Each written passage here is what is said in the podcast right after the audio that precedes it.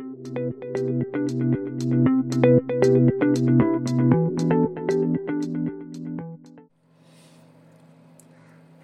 Everyone नमस्कार. आप सभी का स्वागत है दैट नाइन्टीज किट के एक नए एपिसोड में। दोस्तों, आज की चर्चा का जो विषय है, वो है एक मैगजीन एक बहुत ही खास एटीज और नाइन्टीज की मैगजीन एटीज और नाइन्टीज एक ऐसा समय था जिसमें कि लगभग हर बच्चे के हाथ में कोई ना कोई कॉमिक्स या मैगजीन ज़रूर हुआ करती थी। कॉमिक्स की अगर बात करें तो हम अक्सर Raj comics diamond comics Tulsi comics या मनोज कॉमिक्स पढ़ा करते थे। और मैगजीन्स में हम अक्सर नंदन, नन्हे सम्राट या चंदा मामा पढ़ा करते थे। पर उसी समय की एक बहुत ही खास मैगजीन है जिसने कि मेरा दिल जीता था। उसका नाम है चंपक। चंपक एक बच्चों की मैगजीन है जो कि 1968-69 से डेली प्रेस द्वारा पब्लिश की जा रही है। मैं एक्चुअली बहुत ही सरप्राइज़ हूँ ये जान के कि आज के दिन में भी चंपक के रेगुलर इश्यूज़ आते हैं। हालाँकि उसका जो लुक है वो काफ़ी चेंज हो गया है पर ये अच्छी बात है कि आजकल के बच्चे भी चंपक को पढ़ रहे हैं। पर ये बता दूँ कि आ, मेरी जो डिस्कशन होगी वो चंपक ऑफ़ द एटीज़ और नाइन्टीज़ की होगी। तो चंपक जो है वो मैंने सबसे पहले अर्ली नाइन्टीज़ में पढ़ी होगी। कैसे मैं इंट्रोड्यूस हुआ ये मैगजीन से, ये तो मुझे याद नहीं। पर ये याद है कि जब मैंने एक बार पढ़ना शुरू किया तो फिर मैं कभी रुका नहीं। काफ़ी लंबे समय तक एटलीस्ट रुका नहीं। चंपक की सबसे पहली याद मेरी यही है कि मैं संडेज को, यानी कि रविवार सुबह को, उसको लेने जाया करता था। कहाँ लेने जाया करता था, वो बताता हूँ आपको। तो संडे को सुबह सुबह मेरी जो मम्मी है, वो एक लिस्ट बनाया करती थी पापा के लिए, जो सब्ज़ी मंडी से आपको सामान लेके आना है। उसमें दाल, सब्ज़ियाँ वगैरह जो उनको वो लिख कर देती थी। पापा फिर मुझे बुलाते थे कि चलो आओ, बैग लेकर आओ, हमें सब्ज़ी मंडी जानी है। और मैं खुशी खुशी रेडी हो जाता था, क्योंकि उसके पीछे मेरा लालच होता था। लालच क्या था? ये था कि उस सब्ज़ी मंडी के ठीक पहले ही एक अखबार वाला बैठता था। बड़ा सा उसका स्टैंड था और उसमें वो अखबार के साथ साथ कई सारे बच्चों की मैगजीन्स और कुछ छोटे मोटे कॉमिक्स भी रखता था। और उन मैगजीन्स में से एक था चंपक। तो मैं जब भी बाज़ार जाता था, ठीक उस अखबार वाले के पास आके रुक जाता था।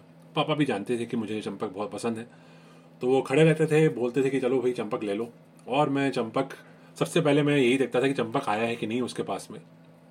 और चंपक जो है वह उस समय महीने में दो बार आती थी। तो हर सेकेंड संडे को मैं समझ जाता था कि अब चंपक ज़रूर आ गई होगी। तो वहाँ जब भी चंपक रहती थी खुशी खुशी मैं लेता था, अपने बैग में डालता था और फिर निकल पड़ता था सब्ज़ी मंडी की ओर। साथ ही साथ बस यही सोचता था कि अब बस घर जाना है, घर जाके चंपक पे टूट पड़ना है। और एक्चुअली मैं वही करता था। घर आता था, नाश्ता करता था, नहाता था, और फिर मेरे छोटे से रूम के, छोटे से बिस्तर के एक कोने को पकड़ लेता था, ठीक खिड़की के पास, और फिर चंपक की दुनिया में खो जाता था। वो जो वो जो तीन चार घंटे होते थे ना, वो बड़े ही मेरे लिए स्पेशल थे। आज के दिन में भी मैं उनको बहुत याद करता हूँ। वो चंपक संडेज को जो मैं पढ़ता था, ग्यारह से लेके लगभग चार बजे तक, बीच में बस खाने के लिए ब्रेक लेता था और फिर रिज्यूम करता था चंपक पढ़ना। तो वो मुझे बड़ा ही पसंद था। और ऐसा भी नहीं है कि चंपक मैंने बस, एक बार संडे को पढ़ लिया और ख़त्म कर लिया तो वापस उसको छोड़ दूँगा। मैं उस चंपक को फिर से वापस, उस इशू को वापस से पूरे हफ़्ते में तोड़ तोड़ के ज़रूर पढ़ता था, स्कूल से आने के बाद। पर चंपक में ऐसी क्या खास बात थी? तो चलिए मैं उस, पहले आपको, उसके कंटेंट्स के बारे में ज़रा बता दूँ। चंपक जो है, जैसे कि मैंने आपको बताया, एक बच्चों की मैगजीन थी। वो चार लगभग उस समय चार सेक्शंस में डिवाइडेड रहती थी। सबसे पहला जो, सबसे पहला और सबसे बड़ा उसका सेक्शन था, वो था कहानियों का। कहानियाँ उसमें बच्चों की कहानियाँ होती थी। कभी मॉरल स्टोरीज होते थे, कभी कोई लोक कथाएँ होती थी कभी कोई स्पेशल कोई फेस्टिवल्स के बारे में होती थी। मैं पढ़ता था उसको पर सबसे पहले मैं जो पढ़ता था, वो था चित्रकथा चित्रकथा का सेक्शन यानी कि कॉमिक्स क्योंकि मैं कॉमिक्स का इतना बड़ा प्रेमी हूँ तो ऑब्वियसली मेरी सबसे पहली, सबसे पहला फोकस जो होता था कि चंपक खोल कर ही मैं सीधा कॉमिक्स पे टूट पड़ूँ। उसके कॉमिक्स होते भी थे बहुत बड़े मज़ेदार। तीन चार मुझे याद है कि उसमें एक इशू के अंदर में तीन चार कॉमिक्स के स्टोरीज होती थी। जो सबसे पसंदीदा और सबसे फ़ेमस उस समय का जो कॉमिक्स था, वो था चीकू खरगोश। चीकू खरगोश कौन था? चीकू खरगोश एक बहुत ही चालाक, चतुर खरगोश था, बहुत ही स्मार्ट खरगोश था वो और मॉडर्न खरगोश था, जो कि जीन्स और शर्ट्स पहनता था और दिल का बड़ा अच्छा था, अपने दोस्तों की बहुत मदद करता था। अगर आपने कालिया द क्रो टिंकल की टिंकल अगर आपने पढ़ी है, उसमें कालिया द क्रो अगर आपने पढ़ा होगा तो लगभग हल्का फुल्का उससे थोड़ा मैच करता था चीकू खरगोश का जो कैरेक्टर है। एक और कॉमिक्स मुझे याद है जो चंपक में आती थी उसका नाम था राजू और नन्ही गिलहरी। वो एक छोटा लड़का राजू और उसके गिलहरी उस उनकी उनके एडवेंचर्स के बारे में होती थी। और भी एक दो कॉमिक्स अलग अलग आते थे अ, पर मुझे उतना वो डिटेल में याद नहीं पर ये याद है कि कॉमिक्स सबसे पहले मैं चंपक में खोजता था और पढ़ता था। उसके बाद उसका एक और सेक्शन था अ, मन बहलाओ। मन बहलाओ में होते थे चुटकुले, उसमें होती थी कविताएँ और शायद कुछ पहेलियाँ भी पहेलियाँ भी होती थी। पर मुझे सबसे अच्छा जो लगता था, उसमें होता था वो, उसका वो चुटकुलों का सेक्शन। उसका नाम था देखो हंस न देना। तो देखो हंस न देना में क्या होता था कि जो बच्चे खुद हैं, वो अपने चुटकुले चंपक को भेजते थे और चंपक वाले उसमें पब्लिश करते थे। मुझे बड़ा मज़ेदार लगता था। कॉमिक्स पढ़कर ही मैं उस देखो हंसनो दिना में जाता था पढ़ने के लिए और देखो हंसनो दिना की ऐसी बात थी स्पेशल की, मेरे घर के सभी लोग चंपक के बाकी स्टोरीज पढ़े ना पढ़े, वो देखो हंसना देना ज़रूर पढ़ते थे। मम्मी भी मुझे, मेरी मम्मी बोलती थी कि आज क्या जोक से ज़रा पढ़ के सुना। और उसके जोक से याद आया मुझे कि उसका एक बहुत ही, हालाँकि जोक्स उसके बहुत सिंपल होते थे, पर एक जोक मुझे पता नहीं क्यों आज तक याद रह गया। वो जोक कुछ ऐसा था दो दोस्त हैं। मान लीजिए उनका नाम है राम और श्याम। तो शाम, श्याम जो है वो राम को बोलता है कि यार राम, मैंने सुना है आज इस हफ़्ते हमारे शहर में बिजली नहीं रहेगी तो हम क्या करेंगे? तो राम बोलते हैं तो क्या करेंगे? संडे को हम कार्टून जो है वो मोमबत्ती जला के देखेंगे। तो इस बात से, इस चुटकुले से मैं इतना ज़्यादा खुश हो गया था कि मैं सबको जा जाके सुनाता था। अपने मम्मी को तो मैंने सुनाया ही था। अपने दोस्तों को भी सुनाता था स्कूल में जाके और सोचता था कि वाह, क्या मैंने चुटकुला सुनाया है। तो देखो, हंसना देना में कुछ ऐसे ही चुटकुले सिंपल से होते थे, पर मुझे बड़ा मज़ा आता था पढ़ के। एक और उसका सेक्शन होता था, वो कि एक्टिविटीज़ का होता था उसमें, पर वो मैंने ज़्यादा उसमें, मुझे इसमें इतना ज़्यादा इंटरेस्ट नहीं था, पर बाकी बच्चों को ज़रूर बहुत अच्छा लगता था वो। चंपक की एक और बात जो मुझे बहुत अच्छी लगती थी, वो थी, वो थे उसके विशेषांक विशेषांक यानी कि स्पेशल इश्यूज़ तो हर एक दो महीने में चंपक जो है कोई एक विशेषांक ज़रूर लॉन्च करता था। कभी होली विशेषांक कभी दिवाली विशेषांक कभी छुट्टी विशेषांक पर वो विशेषांक पर एक विशेषांक ऐसा था जो जो कि मुझे सबसे ज़्यादा आकर्षित करता था। उसका नाम था चित्रकथा विशेषांक यानी कि कॉमिक स्पेशल इशू तो क्योंकि जैसा कि मैंने आपको बताया कि मैं कॉमिक्स का कितना बड़ा दीवाना हूँ, जब भी चित्रकथा विशेषांक आता था, मैं तो बस, समझ लो मेरी लॉटरी लग गई। मैं वो लेकर आता था। और वो ये अच्छी बात थी चित्रकथा विशेषण की, कि वो रेगुलर इश्यूज़ से थोड़ा ज़्यादा मोटा होता था। रेगुलर इश्यूज़ चंपक के जो होते थे, वो लगभग मेरे ख्याल से साठ, बासठ पेजेस के होते थे। और चित्रकथा विशेषण कम से कम सत्तर, अस्सी पेजेस के तो होते ही होंगे। उसमें ninety percent of the content जो होता था, वो सिर्फ़ कॉमिक्स का होता था। तो मैं बस खुशी से सारा दिन वो चित्रकथा विशेषांक पढ़ता था। और फिर वेट करता कि कब नेक्स्ट आएगा। मेरे ख्याल से वो साल में दो तीन बार लॉन्च होता था, क्योंकि वो इतना पॉपुलर था। और एक और अच्छी बात थी चंपक की, वो थी उसके कवर्स अगर आप गूगल करोगे ना आप, अगर आपको इंटरेस्ट हो तो गूगल करना चंपक के ओल्ड कवर्स तो आप समझ जाओगे कि मैं क्या कह रहा हूँ। क्योंकि उसके जो ओल्ड कवर्स थे एटीज़ और नाइन्टीज़ वाले, वो बड़े ही मज़ेदार हुआ करते थे। उसमें कोई ना कोई अच्छा अच्छी कोई ड्राइंग इलस्ट्रेशन होती थी। कभी कोई जानवरों को लेकर, कभी कोई फनी सा सिचुएशन को लेकर। वो देखकर ही मैं बड़ा खुश हो जाता था।